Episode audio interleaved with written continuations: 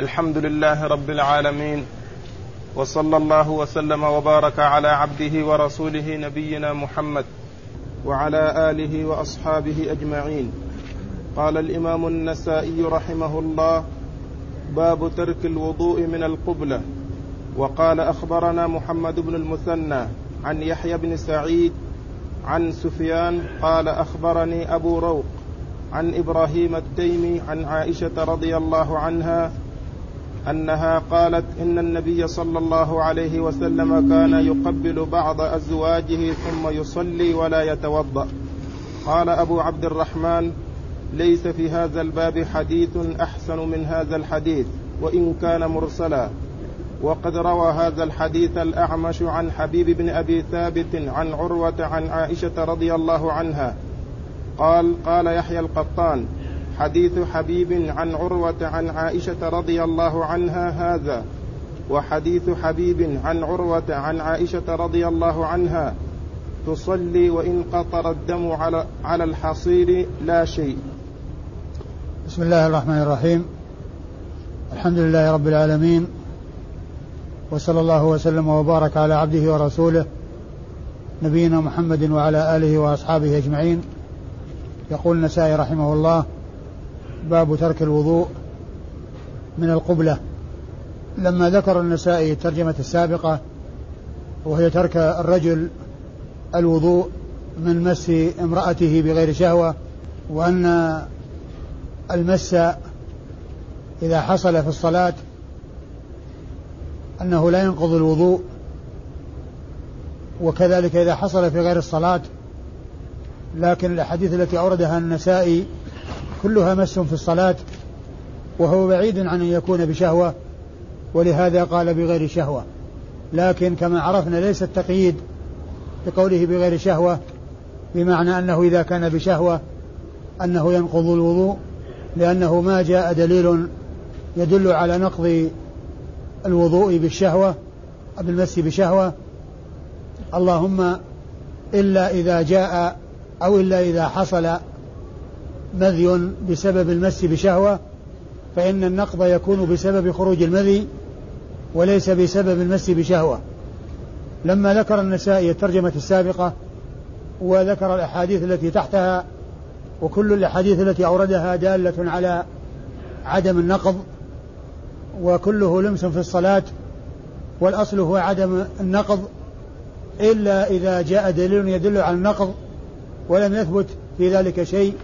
عن رسول الله صلى الله عليه وسلم عقب هذا بترجمة هي ترك الوضوء من القبلة. ومن المعلوم أن القبلة قد تكون أو تحصل في الغالب بشهوة لأن تقبيل المرأة إنما يكون غالبا في مع الشهوة. و فهذه الترجمة وهي ترك الوضوء من القبلة آه، هي مماثلة للترجمة السابقة في أن الكل فيه ترك. مس المرأة بشهوة ومس المرأة بغير شهوة. كل هذا لا ينقض الوضوء. وإذا حصل المس بشهوة ووجد النقض أو وجد التقبيل وهو مس بشهوة فإنه يحصل النقض. و إذا حصل إذا حصل التقبيل بشهوة ووجد مذي فإنه يحصل النقض بسبب المذي لا بسبب التقبيل ولا بسبب اللمس بشهوة. أورد النسائي رحمه الله تحت هذه الترجمة حديث عائشة رضي الله تعالى عنها. حديثا أورده مسندا وحديثا أشار إليه.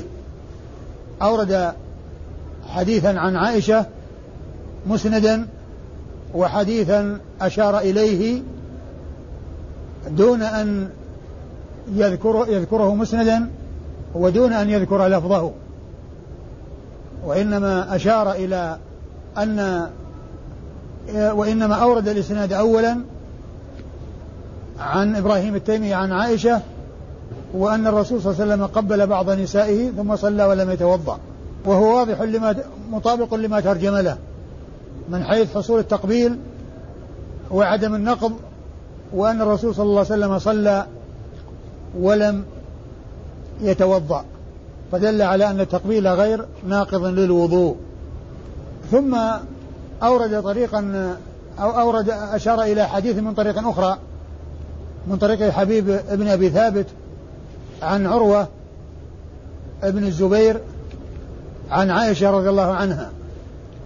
لكن النسائي لما ذكر حديث عائشة الذي ساق إسناده عن طريق التيمي إبراهيم التيمي قال وهذا أحسن شيء في هذا الباب وإن كان مرسلا.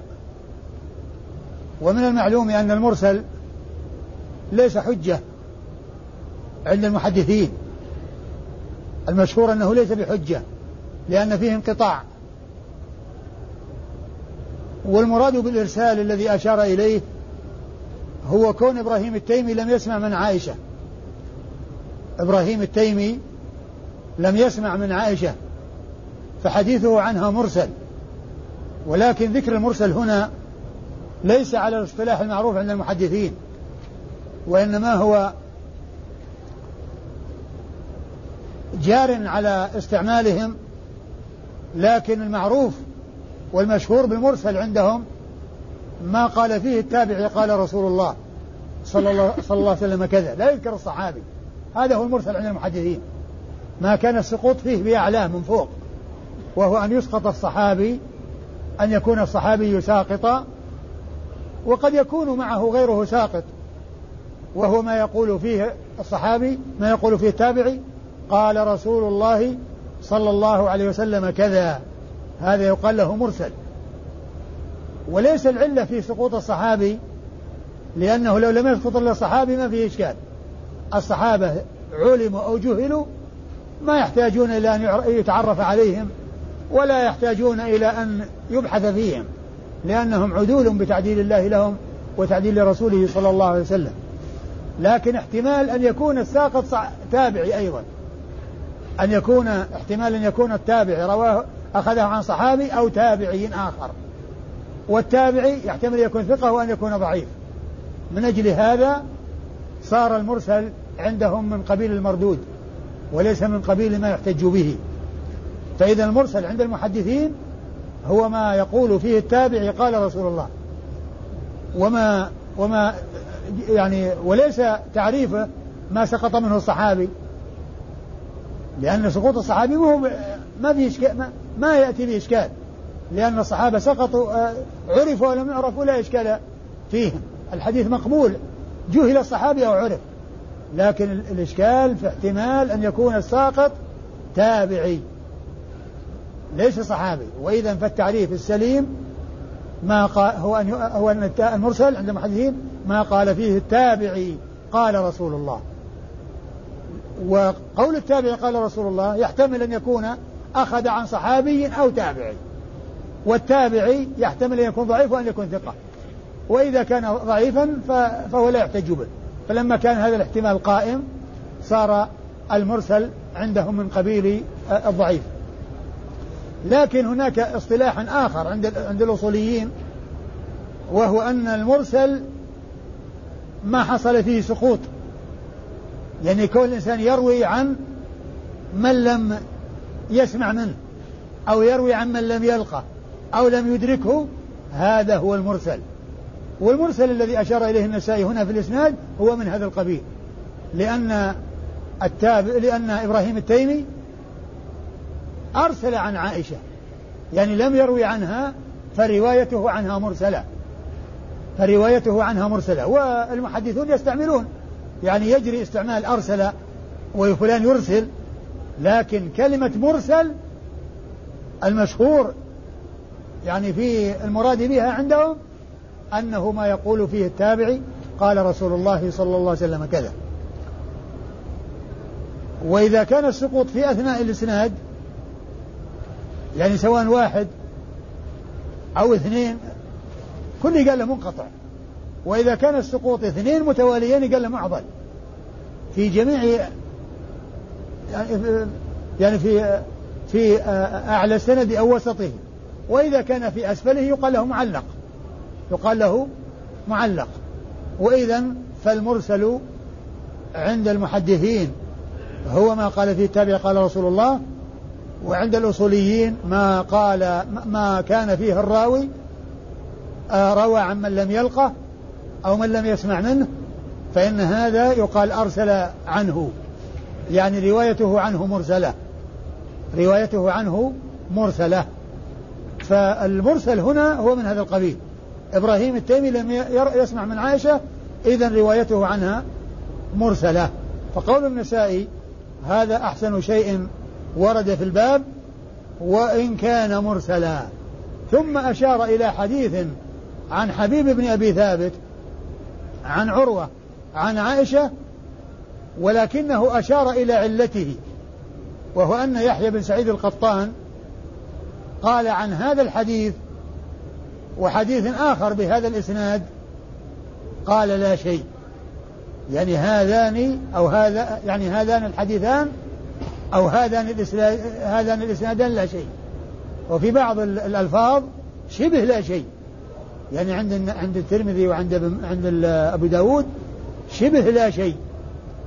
يعني بدل لا شيء يعني آه، هنا قال لا شيء يعني معناه أنه لا يحتج بهما يعني بهذين الحديثين.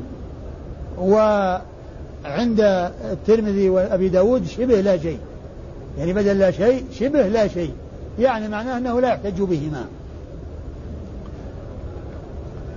لكن الحديث وهو حديث ترك الوضوء من القبلة ثابت عن رسول الله عليه الصلاة والسلام. ليس من هذه الطريق المرسلة فقط. الطريق المرسلة لو لم يكن إلا هي ما ثبت بها الحديث لوجود الانقطاع. لكن جاء في الطريق الأخرى التي ذكر أشار إليها النسائي وهي رواية حبيب بن أبي ثابت عن عروة عن عن عائشة التصريح بأن عروة هو ابن الزبير. وقد و فهو حديث متصل. فهو حديث متصل. فيكون ثابتا لأن الذين ضعفوا الحديث قالوا إن عروة هذا لم ينسب والمراد به عروة المزني. لكن جاء في بعض الطرق تسميته وأنه عروة بن الزبير وعلى هذا فتكون فيكون الإسناد صحيحا ويكون الإسناد ثابتا ويكون مقويا لهذا المرسل الذي أسنده النسائي والذي قال إنه أحسن شيء في الباب. وإذا فالحديث ثابت وقد صححه الشيخ الألباني وكذلك صححه الشيخ أحمد شاكر وبين الشيخ أحمد شاكر أن عروة سمي وأنه ابن الزبير يعني في بعض الطرق فأمن أو عرف أنه ليس المزني عروة المزني وإنما هو عروة بن الزبير وعلى هذا فيكون الحديث صحيحا. ثم إن الأصل هو عدم النقض لو لم يأتي هذا الحديث بأنه ما في نقض لا يثبت النقض إلا بدليل ولم يأتي دليل يدل على النقض وإذا فالأصل هو عدم عدم النقض وقد جاء في الحديث الصحيح ما يؤيد الأصل وهو عدم النقض. ولو لم يأتي الحديث لكان الأصل هو عدم النقض لأنه لا يثبت النقض إلا بدليل. ولا لا يثبت النقض إلا بدليل. والآن جاء الدليل مطابق للأصل الذي هو عدم النقض. فصار صارت القبلة أو مس المرأة بشهوة لا يكون ناقضا للوضوء. اللهم إلا أن يحصل بسبب اللمس أو التقبيل مذي فيصير النقض بسبب المذي.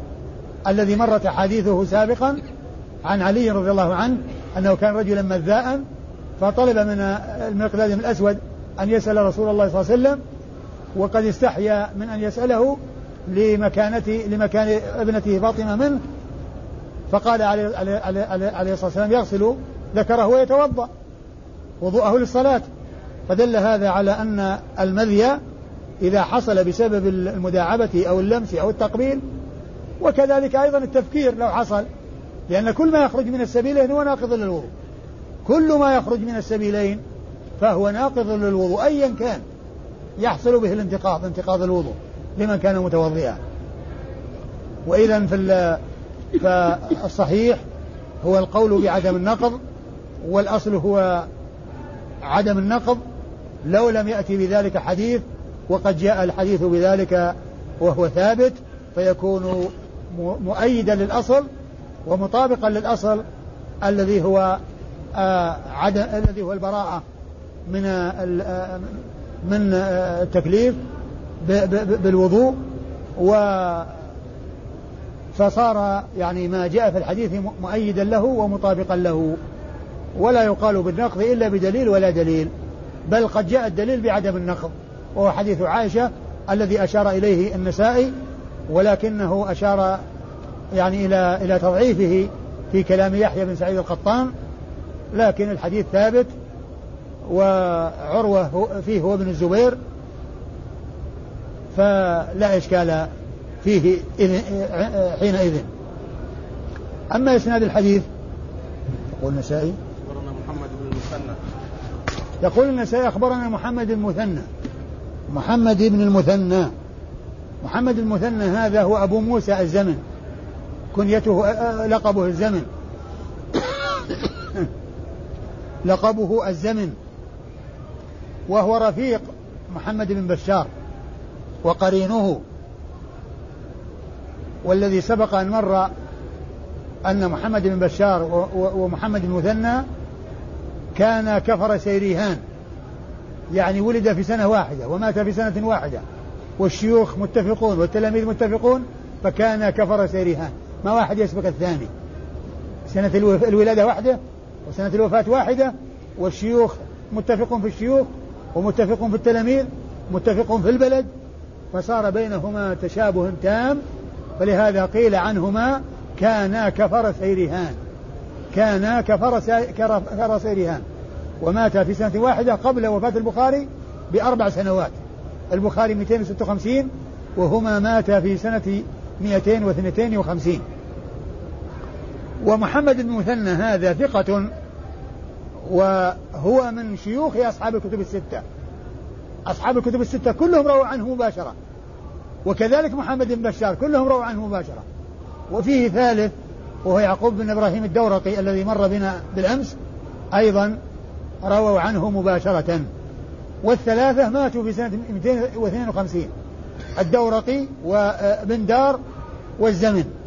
هؤلاء الثلاثة كلهم ماتوا في سنة 252 وإذا فشيخ النسائي هذا محمد محمد المثنى ثقة وهو من رجال الجماعة بل هو شيخ للجماعة اللي هم أصحاب الكتب الستة. عن يحيى بن سعيد. عن يحيى بن سعيد ويحيى بن سعيد هو القطان الإمام المشهور. الثقة الثبت الحجة الإمام النقاد المعروف في آه، كلام الكلام في الجرح والتعديل كلامه في الجرح والتعديل كثير. وهو وحديثه عند أصحاب الكتب الستة.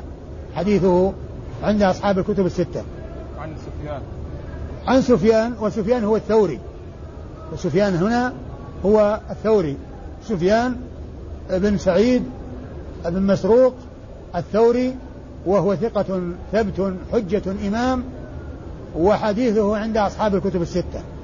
وحديثه عند وقد ذكرت لكم سابقا أن بعض العلماء وصفه بأنه أمير المؤمنين في الحديث. وهذا وصف من أعلى الأوصاف ومن أعلى صيغ التعديل أن يقال عن شخص بأنه أمير أمير المؤمنين في الحديث. أن يوصف شخص بأنه أمير المؤمنين في الحديث هذه من أعلى الصفات ومن أعلى صيغ التعديل. قال أخبرني أبو روق. قال أخبرنا أخبرني أبو روق. وأبو روق هو عطية بن الحارث. عطية ابن الحارث الكوفي وهو صدوق روى له أبو داود والنسائي وابن ماجه هكذا؟ عندك؟ نعم. أبو داود والنسائي وابن ماجه. يعني خرج له ثلاثة من أصحاب من, من أصحاب السنن الأربعة. ما خرج له الترمذي وما خرج له البخاري ومسلم. لم يخرج له البخاري ومسلم ولم يخرج له الترمذي وإنما خرج له الثلاثة من أصحاب السنن وهم أبو داود والنسائي وابن ماجه. حدثنا إبراهيم التيمي. حدثنا إبراهيم التيمي. وإبراهيم التيمي هذا هو إبراهيم بن يزيد. إبراهيم ابن يزيد التيمي الكوفي أبو أسماء كنيته أبو أسماء. وهو غير إبراهيم النخعي إبراهيم بن يزيد النخعي. إبراهيم بن يزيد بن قيس النخعي الكوفي هذا إبراهيم بن يزيد التيمي التيمي الكوفي وهو ثقة وهو ثقة آه، وهو يرسل وحديثه عند أصحاب الكتب الستة. حديثه عند أصحاب الكتب الستة. يروي عن عائشة أم المؤمنين وأم المؤمنين عائشة رضي الله عنها سبق مر ذكرها مرارا وهي أكثر صحابية أكثر الصحابيات رواية للحديث عن رسول الله. عليه الصلاة والسلام وهي أحد السبعة الذين عرفوا بكثرة الحديث عن رسول الله عليه الصلاة والسلام. ستة من الذكور وواحدة من الإناث أم المؤمنين عائشة وستة من الذكور هؤلاء هم أكثر الصحابة على الإطلاق حديثا. والإسناد متصل إلا في رواية التيمي عن عائشة فإن فإن فيه انقطاع فإن فيه انقطاعا وذلك أن إبراهيم التيمي لم يسمع من عائشة فروايته عنها مرسلة أي منقطعة.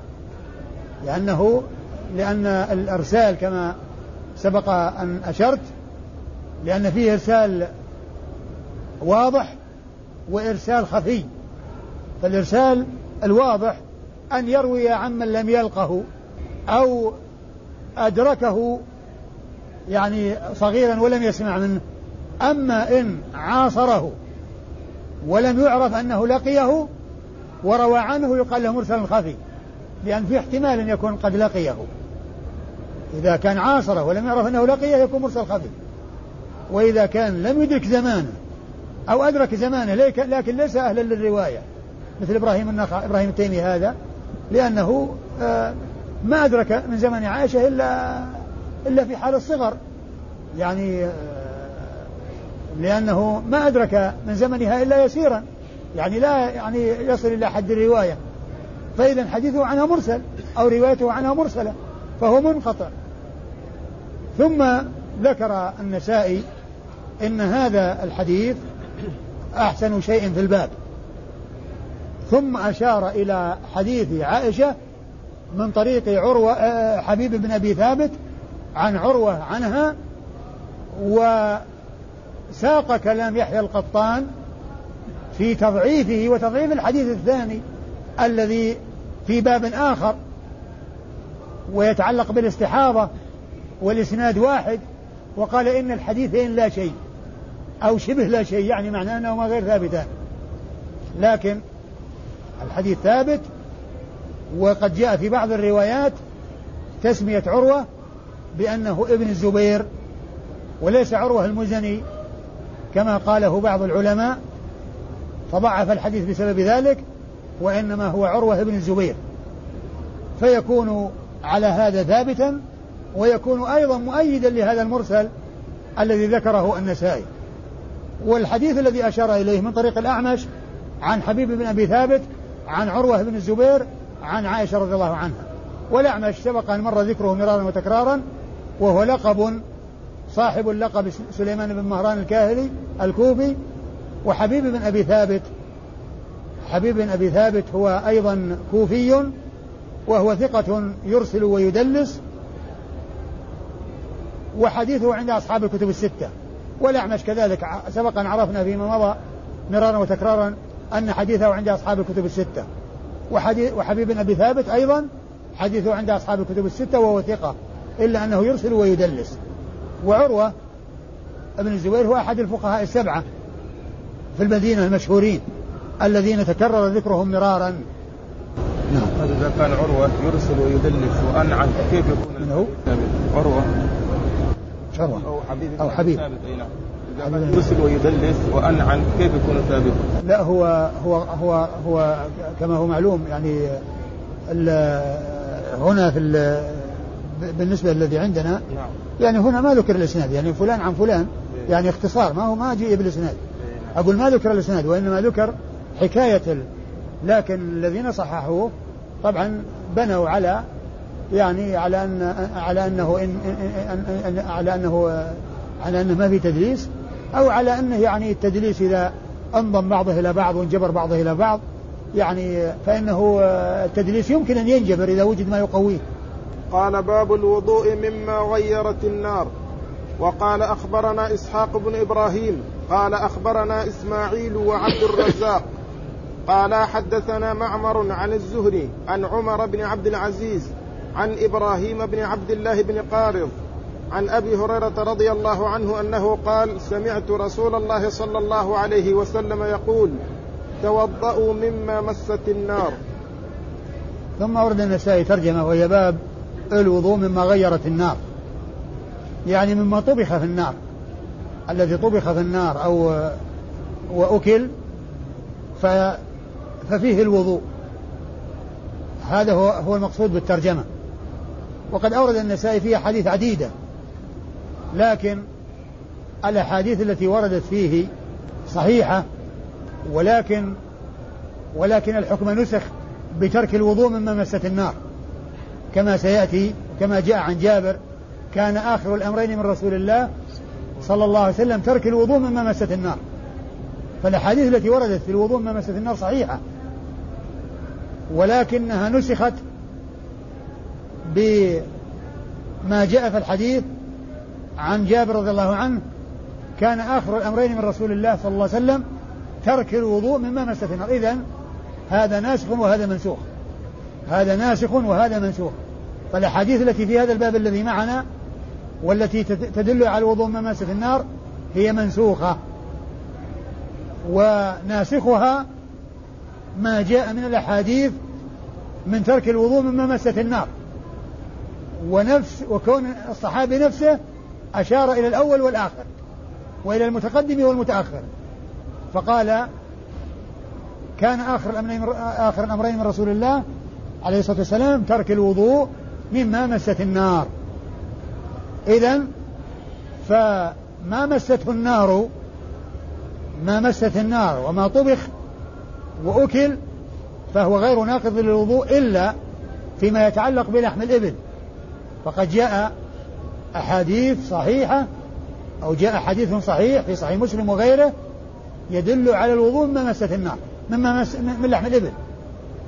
حيث سئل رسول الله عليه الصلاة والسلام عن الوضوء من لحم الغنم؟ فقال إن شئتم. ولما سئل عن الوضوء من لحم الإبل قال نعم. يتوضأ من لحوم الإبل. فدل على أن لحم الإبل ناقض للوضوء وأن من أكله فعليه أن يتوضأ.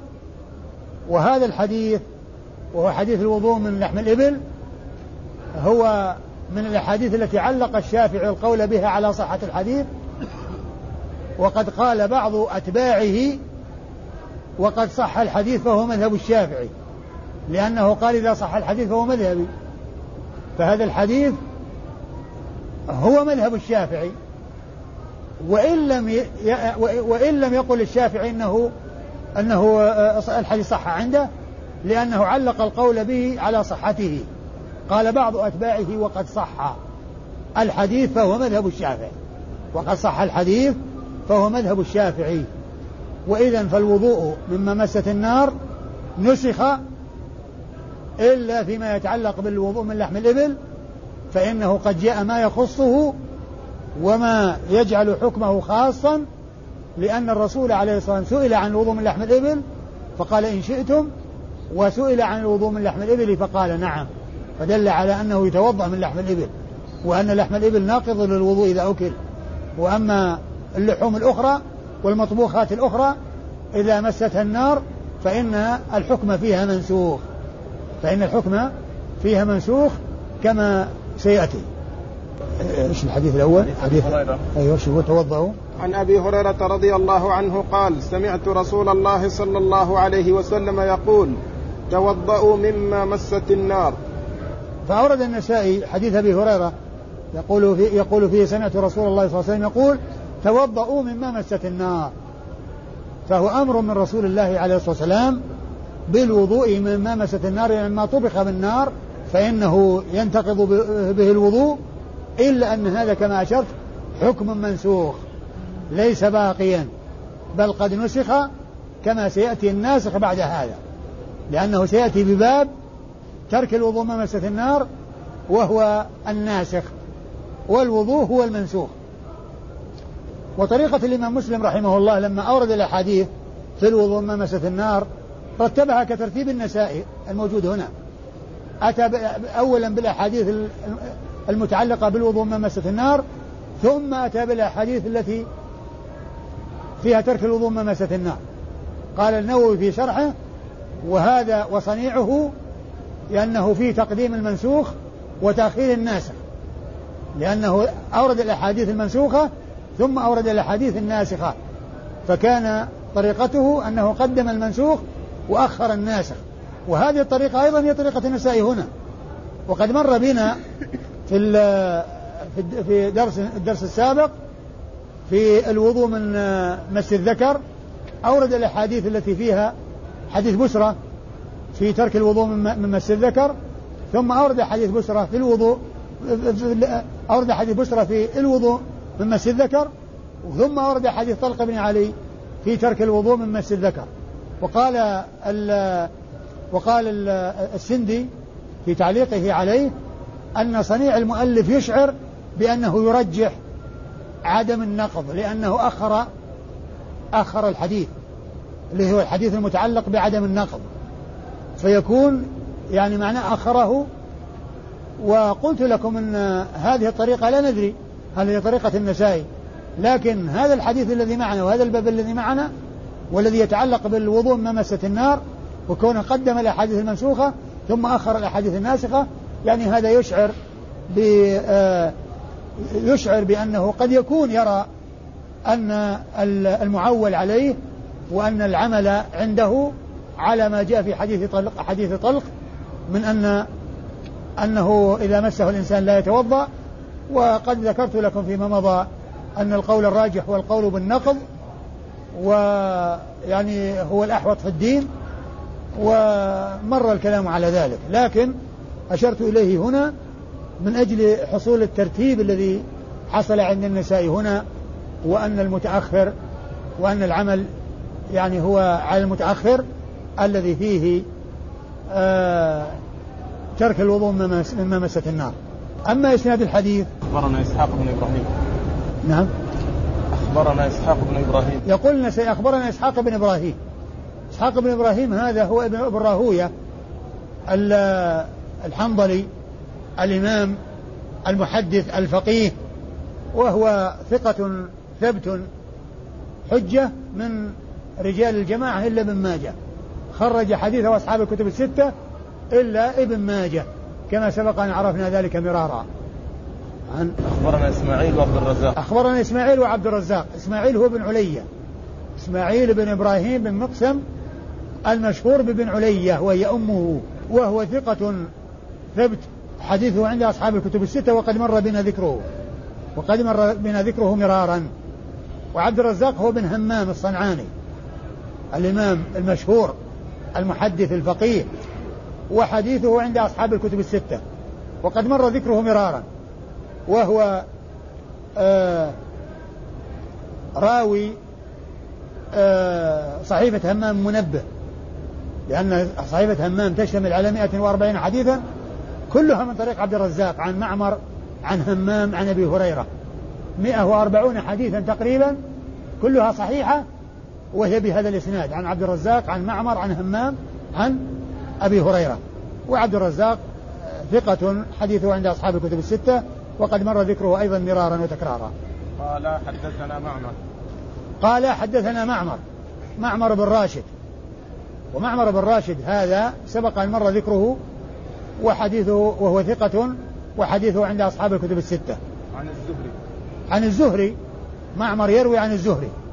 والزهري هو الإمام المشهور محمد بن مسلم ابن عبيد الله بن عبد الله ابن شهاب بن عبد الله ابن الحارث بن زهرة بن كلاب ومر ذكره مرارا وهو من الثقات الأثبات وحديثه عند أصحاب الكتب الستة.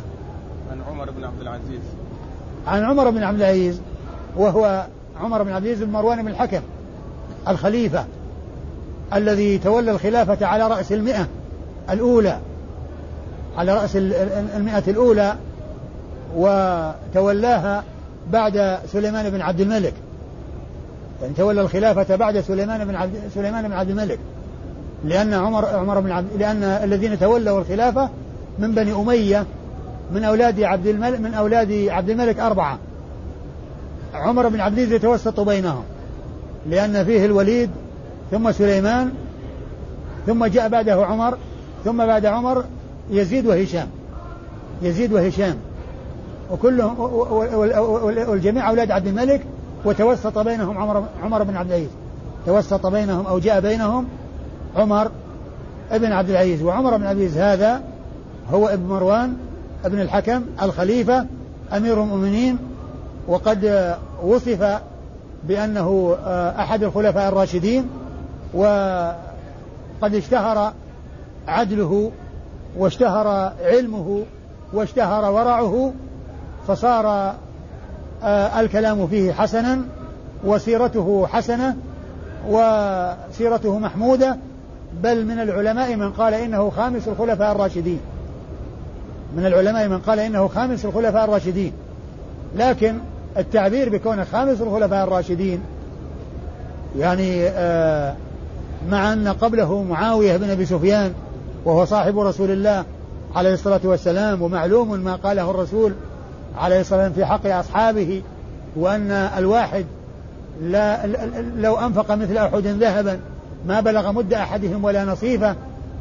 وقد قال بعض العلماء وقد أحسن فيما قال ومعاوية أول ملوك المسلمين وهو خير ملوك المسلمين. أول ملوك المسلمين وهو خير ملوك المسلمين. لأن الملك بعد الخلفاء الراشدين صار ملكا. لكن هو خير ملوك المسلمين لأنه صحابي والصحابة أفضل ممن جاء بعده. فالقول بأنه خامس الخلفاء الراشدين ويعني يعني عدم ذكر معاوية أو كونه يأتي بعد الخلفاء الراشدين مع أن معاوية أفضل منه وخير منه لصحبته رسول الله عليه الصلاة والسلام وهو كاتب الوحي لرسول الله عليه الصلاة والسلام.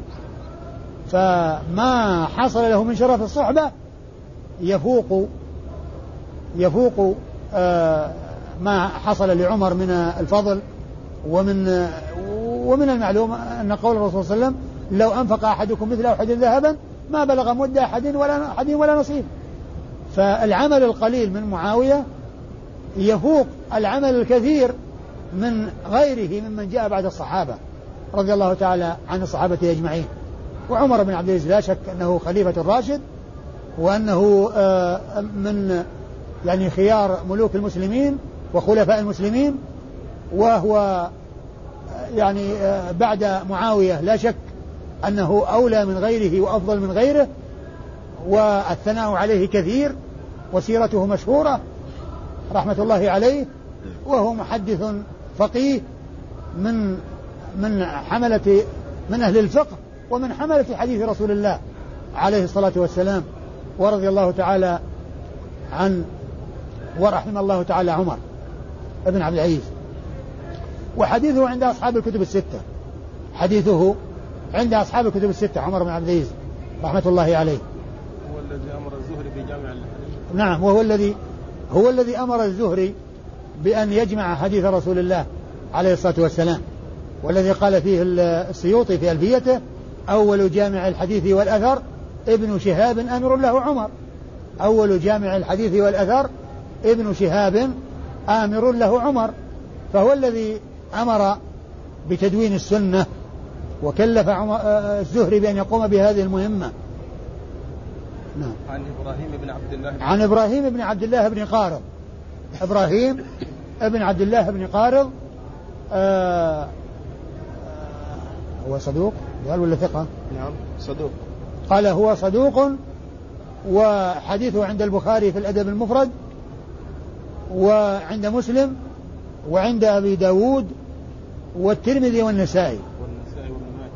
والنسائي وابن ماجه. ما خرج له الترمذي. عند أبي داود والنسائي وابن ماجه وليس له عند الترمذي شيء وليس له في صحيح البخاري شيء وإنما له في الأدب المفرد. فخرج البخاري في الأدب المفرد ومسلم وأبو داود والنسائي وابن ماجه ولم يخرج له الترمذي شيئا. أيوة. عبد الله بن إبراهيم ولا إبراهيم بن عبد الله. يقال فيه هذا وقيل في هذا.